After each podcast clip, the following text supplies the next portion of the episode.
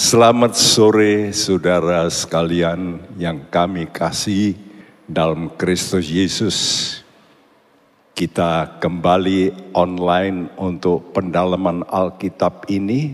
Dan ini adalah kali ketiga di mana kita bicara tentang misteri komunikasi. Saya ingin review sedikit bagi saudara yang belum mendengarkan minggu yang lalu. Mengapa kita perlu berkomunikasi dengan Tuhan Allah? Yaitu dipetik dari Filipi tiga ayat sepuluh dan sebelas yang berbunyi, yang ku kehendaki ialah mengenal Dia dan kuasa kebangkitannya dan persekutuan dalam penderitaannya, di mana aku menjadi serupa dengan Dia dalam kematiannya, supaya aku akhirnya beroleh kebangkitan dari antara orang mati. Ya, jadi Sku, mengapa kita bersekutu dengan Tuhan? Tujuannya adalah mengenal Tuhan. Yaitu mengenal Tuhan kita Yesus Kristus. Karena Dia Allah yang khusus diturunkan ke bumi untuk supaya bisa berinteraksi, supaya manusia bisa mengenal Dia. Dan dibuktikan dengan fakta setelah Dia mati, Dia bangkit. Artinya kita diajar untuk mengenal kuasa kebangkitannya. Namun bukan hanya itu. Sebelum itu harus mengalami yang disebut persekutuan dalam penderitaannya. Dan kalau orang Kristen sudah mau mencapai persekutuan dalam penderitaan Kristus, maka dia akan menjadi orang Kristen yang sungguh-sungguh punya fondasi yang kokoh kuat untuk mencapai yang namanya kebangkitan dari antara orang mati. Saudara, hari ini kita berbicara tentang yaitu mengenal Dia itu melalui pergaulan. Dan pergaulan yang terbaik untuk pengenalan itulah dengan komunikasi. Artinya mendengar lalu menjawab. Jadi bukan hanya mendengar terus, tapi juga menjawab. Ya, saya beri gambar dua orang tua ini, Sku. Ya, karena orang tua biasanya lonely. Rasa sendiri, mereka rasa kalau nggak ada kawan itu hidup ini kurang bisa bahagia. Karena itu biasanya mereka kalau sudah pergi ke luar negeri, sudah melihat orang-orang tua banyak duduk di taman. Ya, mengapa? Menunggu orang lain juga duduk. Dan kalau duduk mereka mulai ya, tanya jawab. Kamu tinggal di mana, namamu di mana, anakmu berapa dan sebagainya. Nah, dengan cara yang sama seperti itulah, Sku, kita perlu mengenal Tuhan. Kita perlu duduk, kita perlu memberikan waktu, dan kita perlu mendengar. Namun bukan hanya mendengar, Sku, tapi juga memberikan isi hati kita. Saudaraku, ini sangat penting. Nah, Anda harus tahu firman Tuhan itu roh. Yohanes enam ayat enam puluh tiga berkata, firmanku itu roh. Dan firman kalau suara itu pasti gelombang. Gelombang suara. Ya. Jadi firman kalau begitu itu gelombang suara. Roh itu gelombang suara. Tapi perhatikan, Sku, telinga manusia itu tidak dapat menangkap semua gelombang suara. Buktinya seperti di sini, di ruangan ini, atau di ruangan rumahmu. Saudara saat ini bisa mendengar suara saya. Namun sebenarnya di ruangan di mana Anda duduk, itu banyak gelombang suara. Cuma Anda tidak mampu mendengar. Ya, jadi demikian juga kita dengan Tuhan. Tuhan bersuara. Kadang-kadang dalam kebaktian semacam ini Tuhan bersuara. Ada orang-orang yang bisa menangkap suara Tuhan. Tapi ada yang sama sekali tidak bisa. Enggak, saya enggak dengar suara Tuhan. Saya cuma dengar suaranya Pak Pendeta. Nah, kenapa begitu, Sur? Perhatikan, ini bukan sesuatu yang aneh. Tidak, tidak aneh.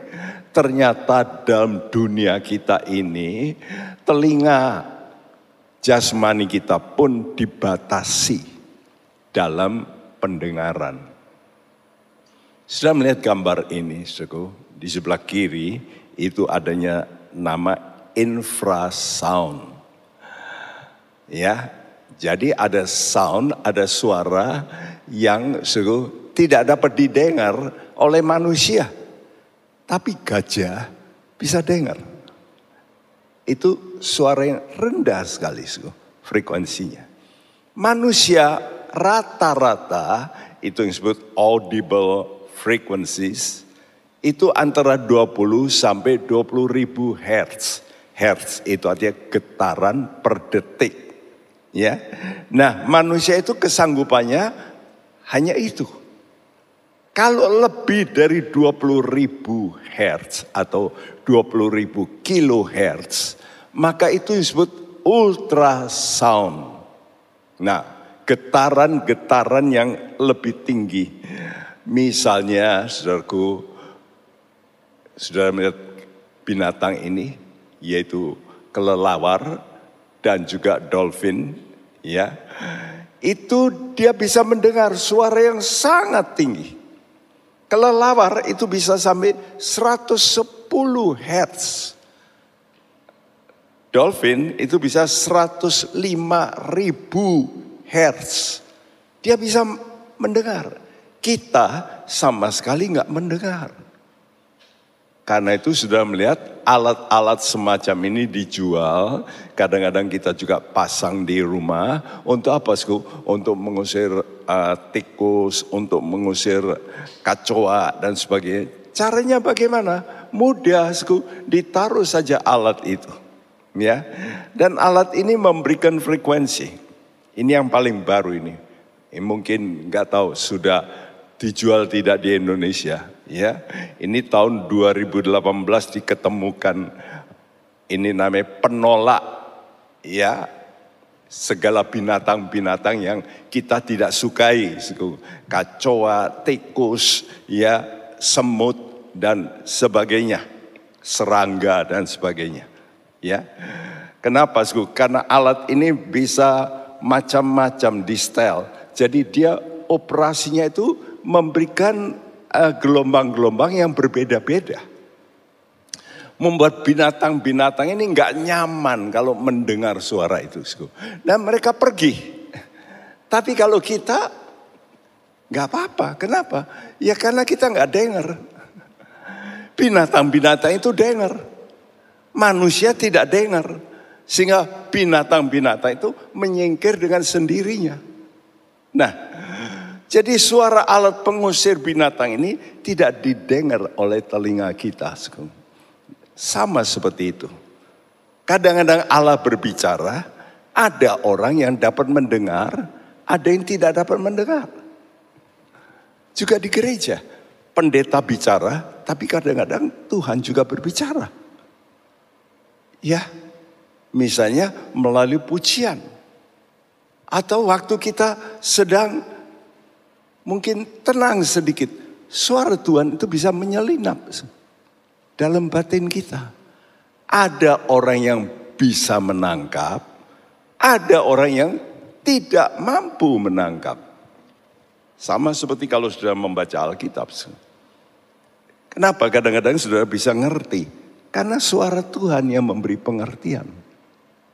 Nah, itu karena ada suara yang dapat saudara tangkap. Kisah Rasul dua puluh dua ayat sembilan, ini fakta waktu Paulus dia mau membunuh orang-orang Kristen di kota Damsyik. Maka cahaya datang, Paulus rebah, lalu dia dengar suara. Coba dibacakan. Dan mereka yang menyertai aku memang melihat cahaya itu. Tetapi suara dia yang berkata kepadaku tidak mereka dengar. Loh, padahal bersama-sama Paulus. Mereka itu bersama-sama. Tapi Paulus bisa mendengar. Mereka tidak. Aneh bukan? Kenapa itu?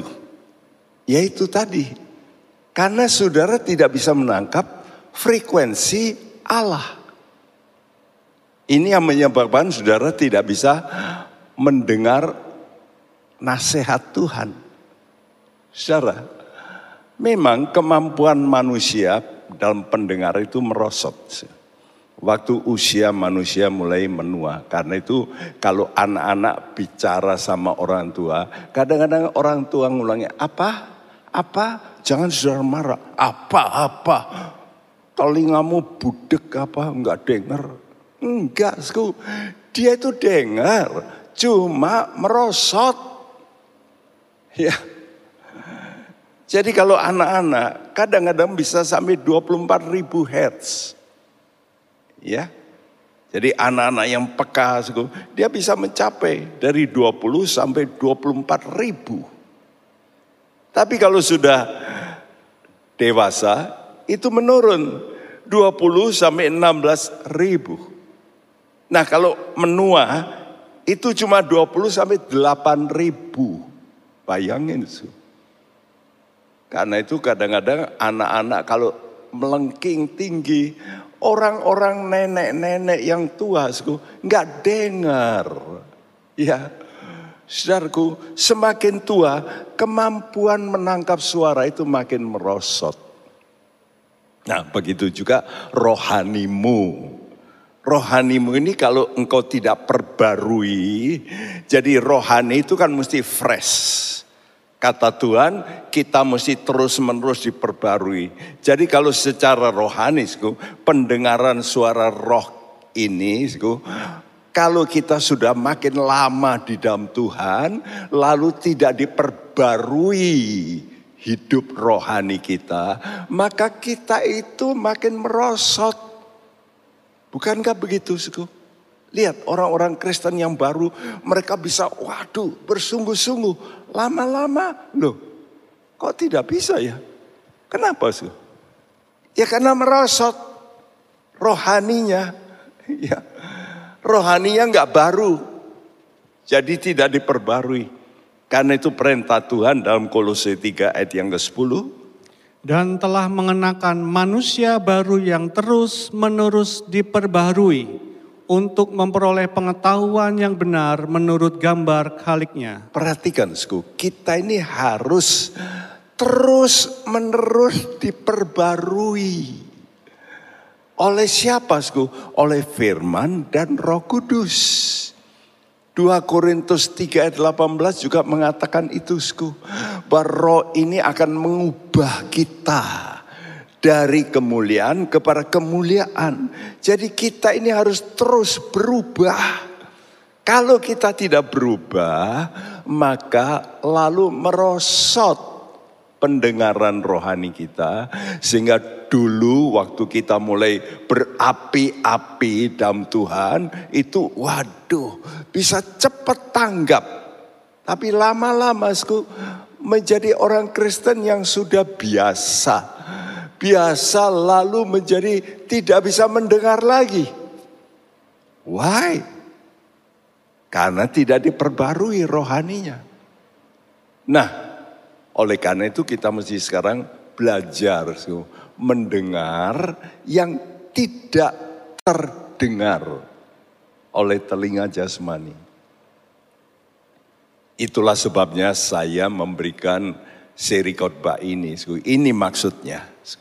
Supaya saudara itu belajar mendengar yang tidak dapat didengar oleh telinga jasmani. Nggak bisa. Ya, kalau sudah bisa mencapai ini, wah, rohanimu nanti akan menanjak. Kenapa banyak orang Kristen tidak bisa menanjak? Ya karena dia sudah nggak bisa mendengar yang tidak dapat didengar oleh telinga biasa. Saudara, kita mengenal Tuhan melalui justru komunikasi. Ya. Karena itu Tuhan memberikan dua perjanjian. Perjanjian lama, perjanjian baru. Banyak orang Kristen kalau membaca perjanjian lama, malas tidak. Ya, kalau cerita kitab Kejadian, oke okay deh. Tapi kalau sudah sampai kitab Bilangan, Imamat, wah. Keluaran saja sudah, aduh ini kok tabernakel, ini tentang potong peraturannya. Aduh, enggak ngerti. Jujur ya. Ini sudah mesti jujur. Waktu sudah baca perjanjian lama, maka hukum Taurat itu kata Tuhan bayang-bayang. Nah seperti ini gambar ini, ini gambar bagus. Bayangan dari Yesus, tapi Yesusnya nggak ada. Sepatunya ada, ya. Bayangannya ada, tapi orangnya nggak ada. Nah Yesus dalam perjanjian lama itu seperti itu. Kita nggak pernah dengar nama Yesus.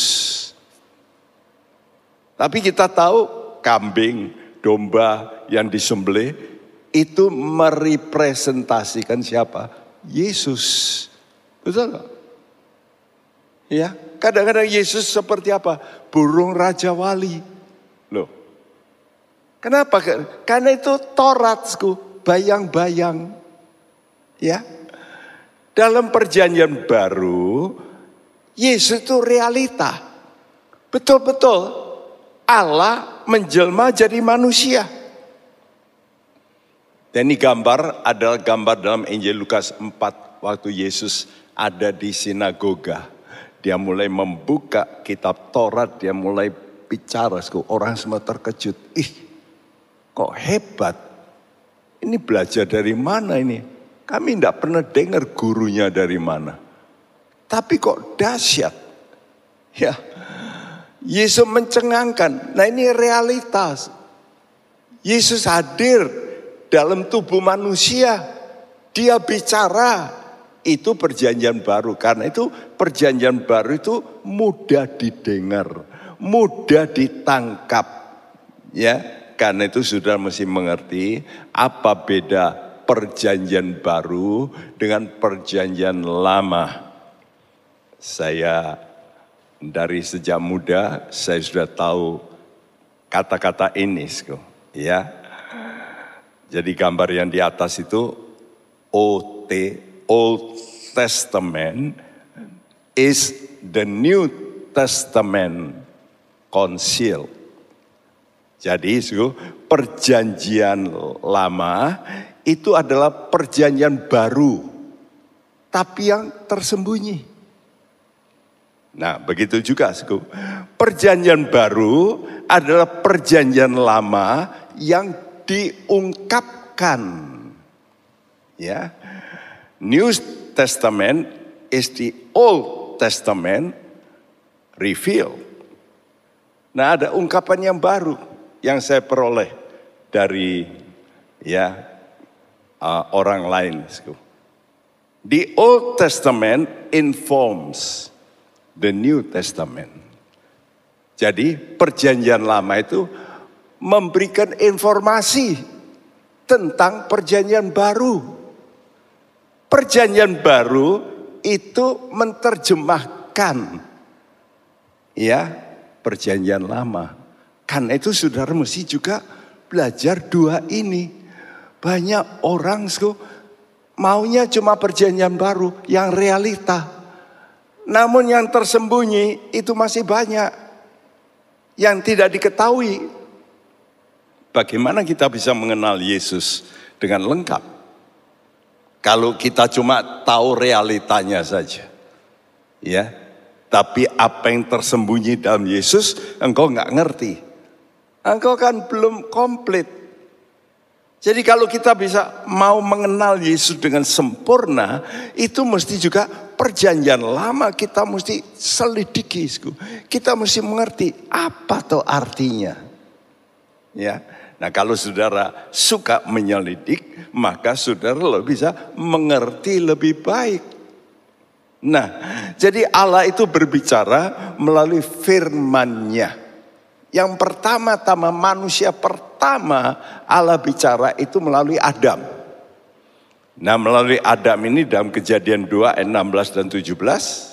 Semua pohon dalam taman ini boleh kau makan buahnya dengan bebas.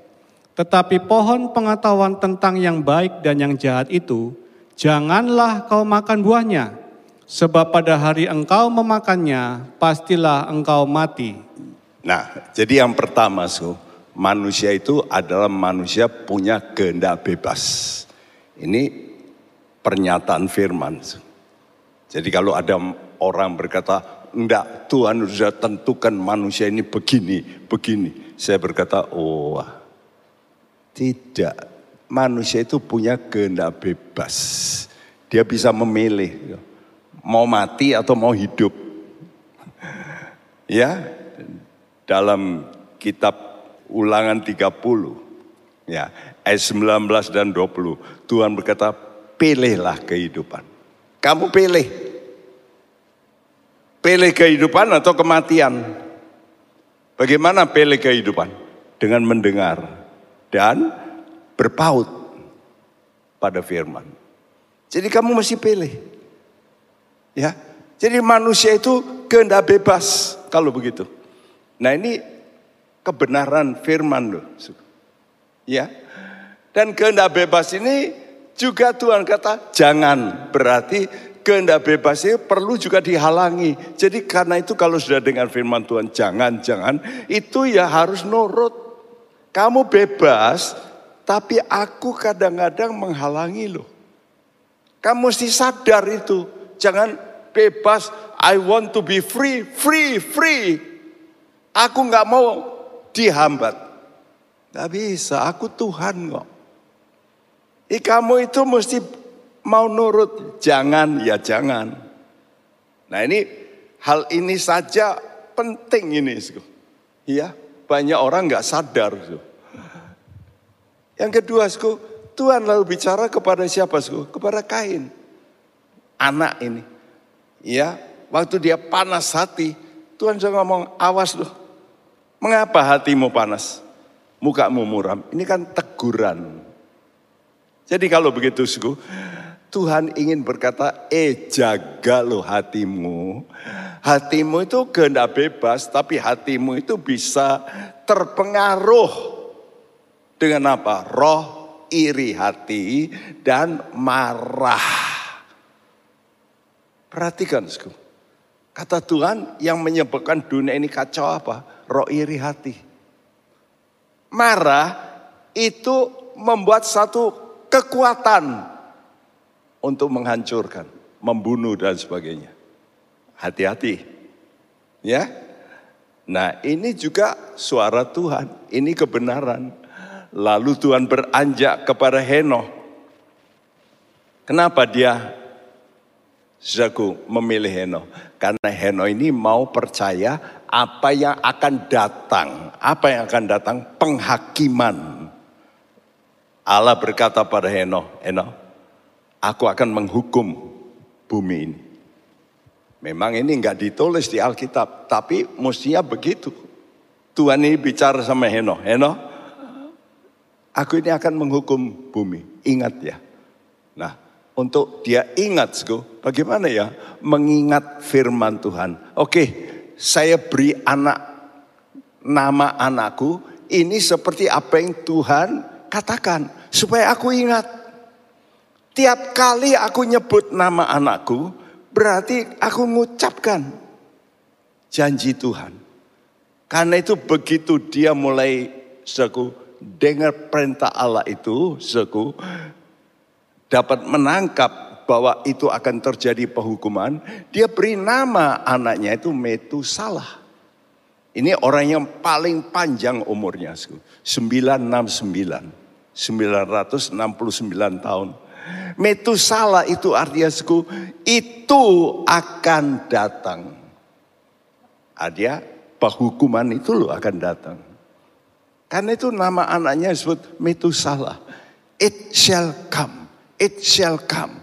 Jadi tiap hari dia pasti panggil Metusalah. Berarti it shall come. It shall come. Itu akan datang. Itu akan datang apa? Penghakiman Allah. Nah, apakah kita juga selalu ingat itu? Halo? Dalam hidup Anda? Bagaimana saudara hidup? Wah, kalau sudah senang-senang, lupa. Eh, akan ada penghakiman. Nah, ini mesti terus diulang. Saat Metusalah mati, persis mati, air bah menghantam bumi. Tepat. Karena itulah Henokh disebut nabi. Nabi Henokh. Ya, dan itu diulangi dalam surat Yudas. Henokh bernubuat. Nah, dia bisa mengatakan yang akan datang. Setelah itu Saleh yang berikut. Nabi Nuh. Nah, Tuhan mengulangi lagi. Ya. Tuhan mengulangi tentang penghukuman ini. Ya, kalau Henokh sudah diberitahu, sekarang Nuh juga diberitahu. Nuh, kamu siapkan satu bahtera yang gede. Lah, bikin bahtera dengan apa? Zaman dulu, nggak ada gergaji, nggak ada ini, nggak ada itu, nggak ada forklift. Ya, kamu bikin bahtera ukurannya sekian. Wow, berapa Tuhan? tiga ratus hasta, kurang lebih seratus lima puluh meteran. Wow, dua kali itu ruangan ini panjangnya. Wah, gimana ini? Ini zaman dulu, sku. Tapi no menurut. Dan dia lakukan itu. Nggak tahu berapa puluh, seratus tahun lebih mungkin. Dia lakukan itu. Ya, kurang lebih seratus dua puluh tahun. Dia melakukan itu, bayangin itu. Karena itu dia membuat bahtera ini di mana, sku? Di hutan tentunya. Tidak di pinggir kali. Tidak di pinggir laut, tapi di hutan. Kenapa? Nanti itu banjir. Ya, dan orang mulai tertawa semua. Ini orang bodoh ini, gila ini. Ngapain ini? Suku. Tapi Nuh terus melakukan perintah Tuhan. Dia nggak peduli orang lain ngomong apa. Kenapa, suku? Surat Ibrani sebelas mengatakan bahwa oleh karena Nuh digerak oleh takut akan Allah. Sayang bahasa Indonesia tidak tertulis begitu. Ya. Move with fear. Digerakkan oleh takut akan Tuhan. Kan itu takut akan Tuhan itu berarti suku, percaya firman-Nya itu pasti terjadi. Karena itu dia siapkan. Waduh, bekal. Kenapa bahtera ini begini gede, besar? Tentu ini perlu perlengkapan yang banyak. Jadi dia kumpulkan suku makanan, ya khususnya untuk binatang, yaitu rumput, rumput kering tentunya yang digulung, ya. Ternyata dia berada di dalam kapal itu dari sejak masuk sampai keluar. Itu telah dihitung. Satu tahun tujuh belas hari. Siapa nyangka begitu lama. Ya. Dan waktu dia masuk, bahtera itu ditutup oleh Tuhan sendiri. Wih. Kalau Tuhan menutup, siapa yang bisa buka? Gak bisa. Ya. Nah, cerita Nuh ini satu prototip, satu model. Ini loh nanti kerajaan seribu tahun. Karena di dalam kapalnya Nuh ini, bahtera Nuh, ada buaya, ada singa, ada ada bebek, ada sapi. Kok tidak dimakan oleh singa? Karena apa? Karena semuanya berubah. D N A-nya berubah. Ya, singa tidak makan begitu, makan rumput. Pasti itu. Masa Nabi Nuh bawa daging? Pasti tidak. Yang dibawa tentu rumput. Jadi isku, bisa terjadi perubahan. Jadi isku, cerita-cerita ini semua melambangkan yang akan datang. Ini loh, ini loh model begini. Saudaraku, jadi lalu Tuhan terus memilih orang-orang yang menjadi contoh model. Dan terakhir dia memberi contoh, memilih seorang yaitu Abraham. Nah, Abraham ini bapak orang percaya. Bapaknya kita orang Kristen. Ya, apa yang diperintahkan? Hidup jadi berkat. Karena itu kalau saudara mau dengarkan suara Tuhan, siapapun engkau yang sudah mungkin hebat dan sebagainya, ingat, hidupmu kalau tidak jadi berkat, engkau pasti tidak bisa masuk kerajaan Tuhan. Tidak bisa. Karena kita dipanggil untuk hidup jadi berkat. Ya. Dan Bapak Abraham dipanggil untuk mencapai kota Allah yang dibangun oleh Allah. Untuk itu dia mesti tinggalkan. Kamu keluar. Nah, di sini panggilan ini dengan berpisah. Kata pisah itu artinya juga kudus. Inilah konsep yang penting. Ya, jadi konsep-konsep tadi kehendak bebas dan sebagainya itu penting. Tapi ini sekarang harus kita hidupi sekarang. Apa itu? Hidup kudus.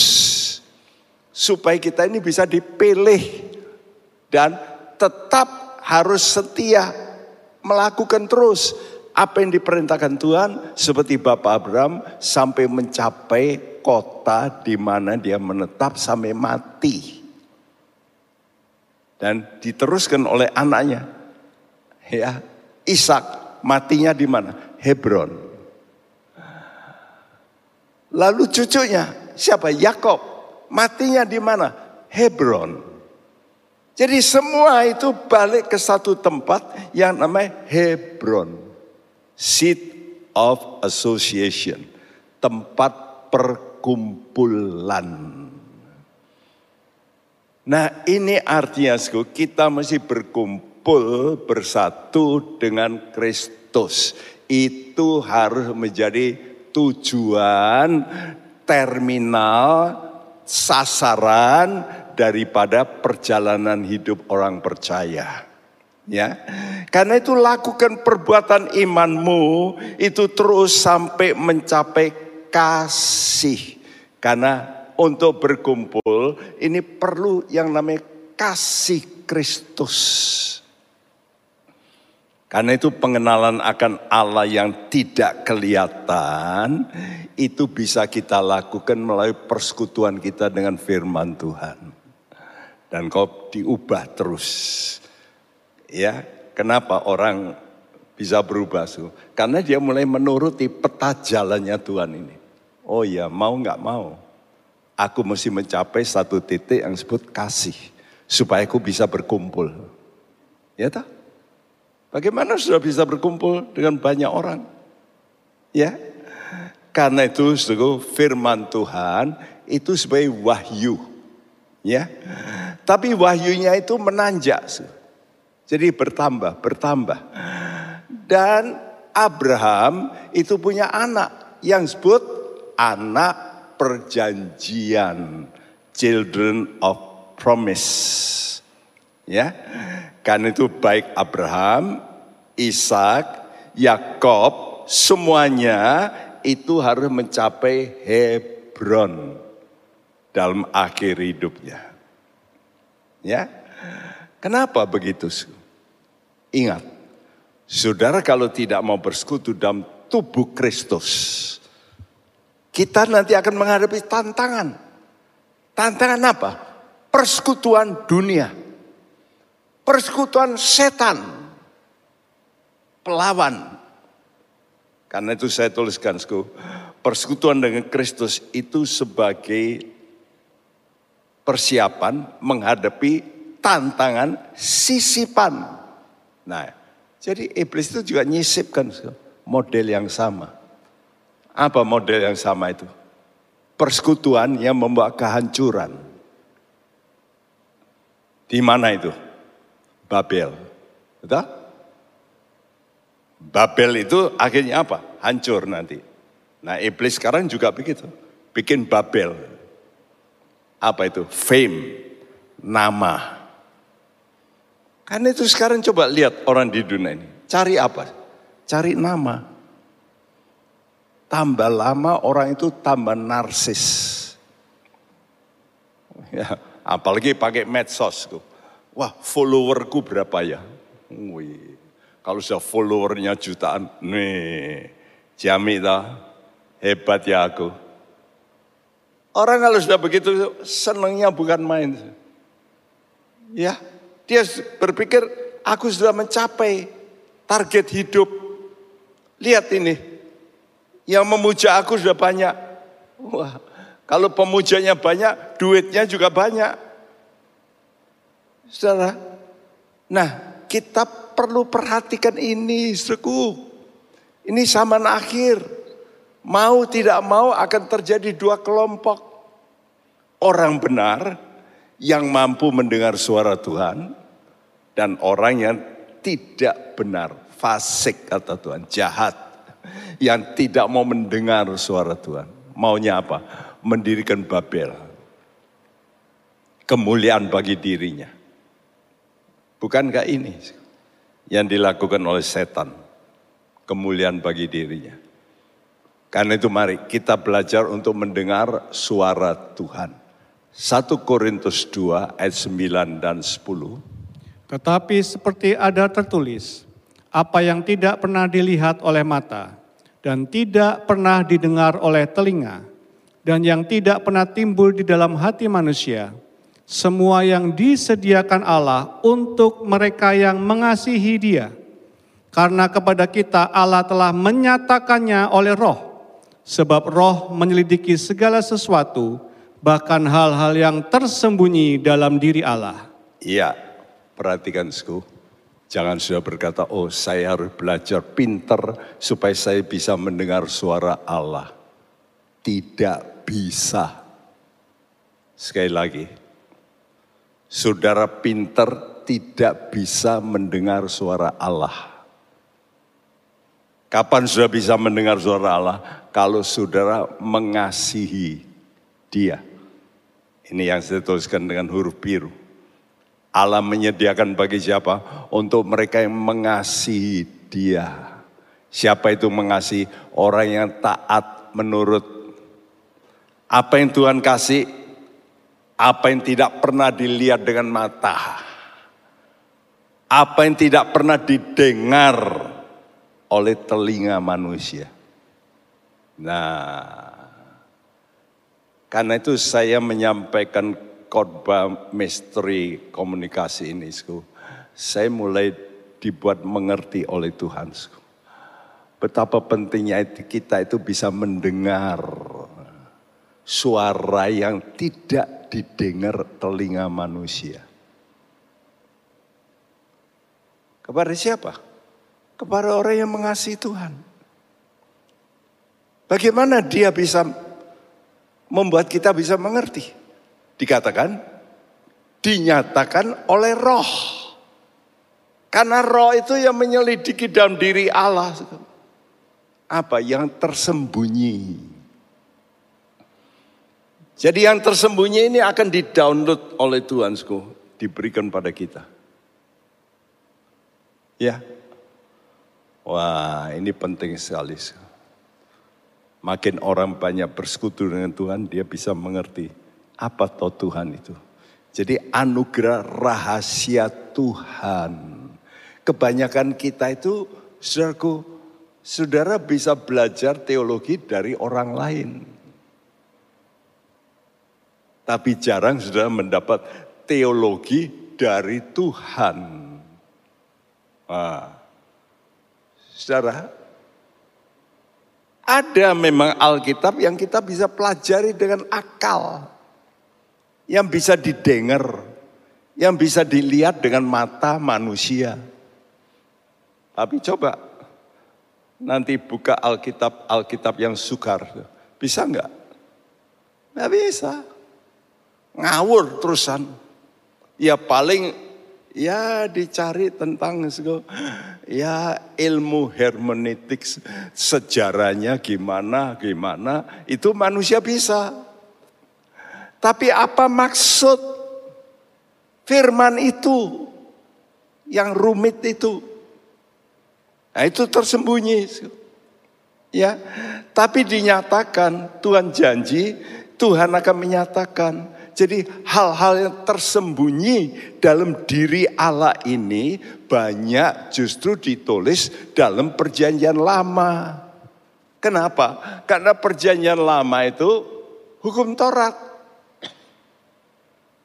Dan itu merupakan bayang-bayang. Mana sudah bisa mengerti bayang-bayang kalau nggak ketemu realitanya? Betul nggak?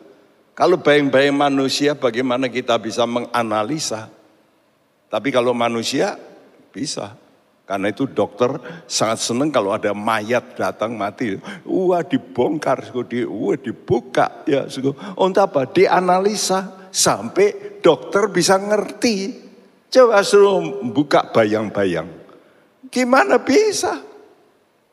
Nah, firman Tuhan itu, perjanjian lama itu harta yang tersembunyi. Suku.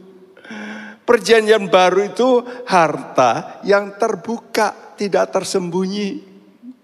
Tapi anugerah yang begitu banyak rahasia itu justru dalam perjanjian lama. Matius tiga belas ayat lima puluh dua. Maka berkatalah Yesus kepada mereka, karena itu setiap ahli Taurat yang menerima pelajaran dari hal kerajaan surga itu, seumpama tuan rumah yang mengeluarkan harta yang baru dan yang lama dari perbendaharaannya. Ya, orang Yahudi, tua-tua, imam-imam, semua ahli Taurat. Betul? Harus. Tapi mereka tidak mau menerima hal kerajaan sorga. Mereka mau menerima apa? Kerajaan di muka bumi. Betul nggak? Jadi mereka itu mau menerima Kanaan, raja, tapi kerajaan sorga enggak. Karena itu waktu Yesus berkata, aku ini dari sorga. Masa? Aku nggak butuh yang dari sorga. Aku butuh yang kamu itu jadi raja di bumi. Kalau kamu jadi Mesias, ya tunjukkan. Kamu itu bisa ngatur seperti kamu beri makan. Nah itu ayo, itu kita mau jadikan kamu raja. Yesus berkata, no, no, enggak. Justru aku enggak mau. Aku ini dari sorga. Aku mau memberi kamu firman. Roti dari sorga. Apa roti dari sorga?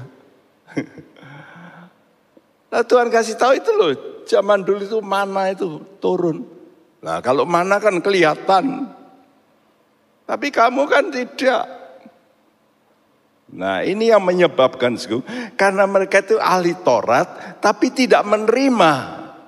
Nah kalau saudara sekarang sudah menerima hal kerajaan sorga, tapi saudara tidak ahli Taurat. Ini yang repot juga. Jadi kalau kita mau mengerti, kita mulai belajar Taurat ini. Supaya kita bisa mengerti. Malah sekarang ada teologi berkata, Taurat itu sudah lewat, tidak perlu dipelajari.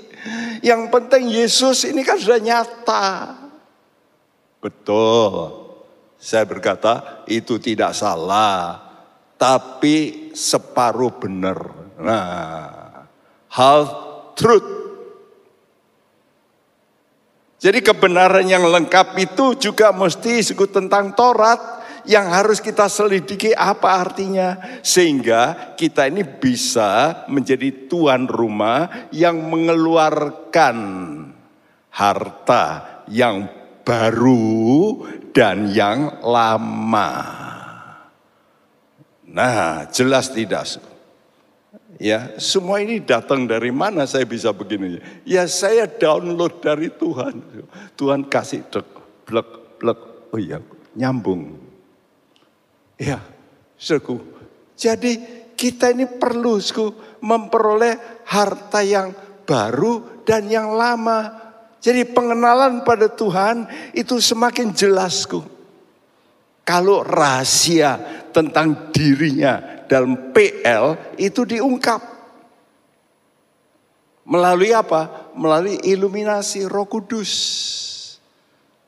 Contohnya, salah satu kitab yang paling sukar itu kitab Kidung Agung. Saya dulu kalau membaca itu, aduh, terpengaruh dengan apa? Dengan manusia lama saya ini. Kenapa? Nah, pikiran saya kan masih ya duniawi. Baca itu pasti, loh ini seks ini. Udah, bisa malah terangsang. Ya, ini fakta loh, jujur. Coba saudara-saudara yang rohanimu masih nggak ngerti, kalau membaca itu coba aja dah. Kalau enggak, wah ini kok cerita seperti porno gini ya. Ini apa benar firman Tuhan? Padahal ini disebut Kidung Agung. The Song of Songs. Nyanyian di atas segala nyanyian. Apa itu? Nyanyian cinta. Tentang siapa? Tentang seorang wanita di situ.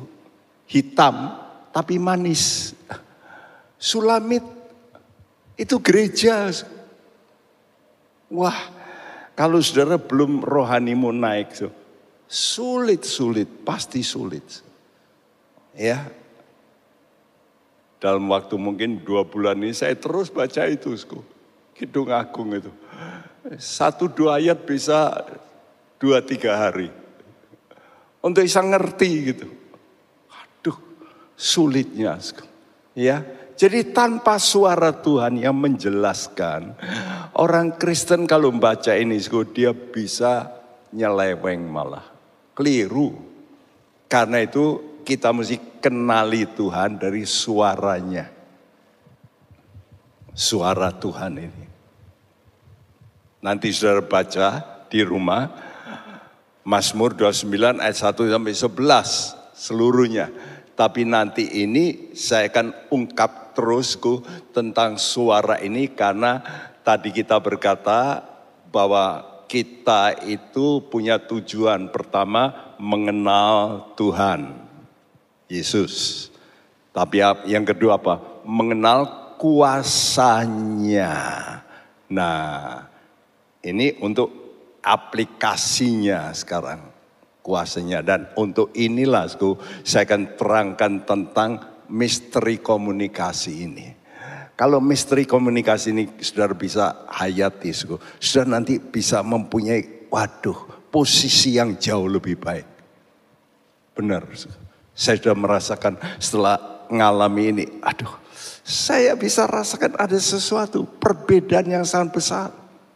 Ya, coba kita baca sebagian saja, tidak seluruhnya, tapi ini dari Mazmur dua puluh sembilan ayat satu mulai. Mazmur Daud.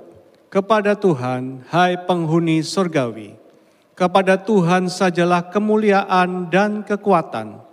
Berilah kepada Tuhan kemuliaan namanya. Sujudlah kepada Tuhan dengan berhiaskan kekudusan. Suara Tuhan di atas air.